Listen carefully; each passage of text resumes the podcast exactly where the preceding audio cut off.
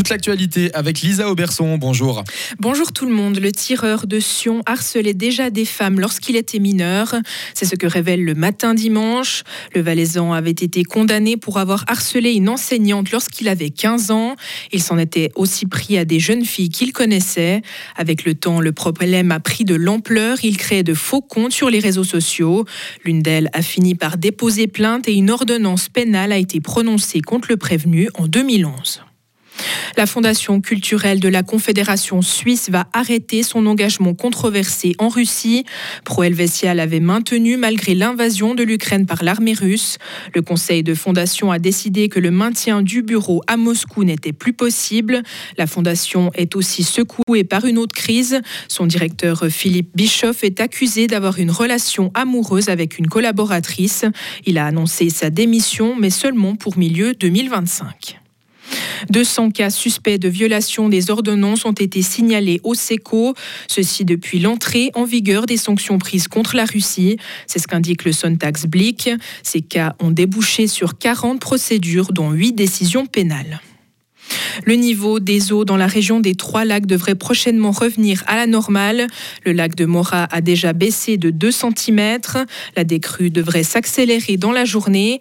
Le barrage de Port, près de Bienne, a été ouvert pour augmenter le débit du courant et permettre aux trois bassins d'absorber plus d'eau en cas de nouvelles pluies.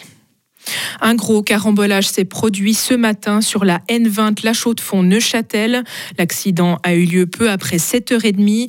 Une vingtaine de véhicules seraient impliqués dans cette collision en chaîne selon RTN. Et déjà hier, deux personnes ont dû être hospitalisées à la suite d'accidents de la route dans la nuit. Un automobiliste est sorti de la route entre Le Brie et Bulle. Il a effectué plusieurs tonneaux. Son passager de 29 ans a été blessé.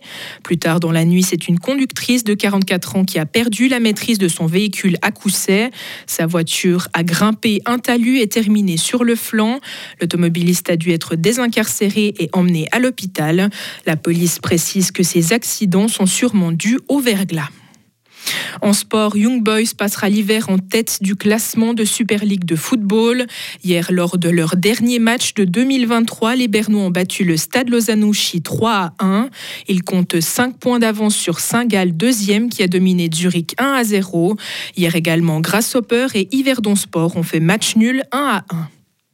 Et Mathilde Gremaud s'est offert un nouveau podium en Coupe du Monde de Big Air. Après ses victoires à Coire et à Pékin, la gruyérienne a pris la deuxième place à Copper Mountain.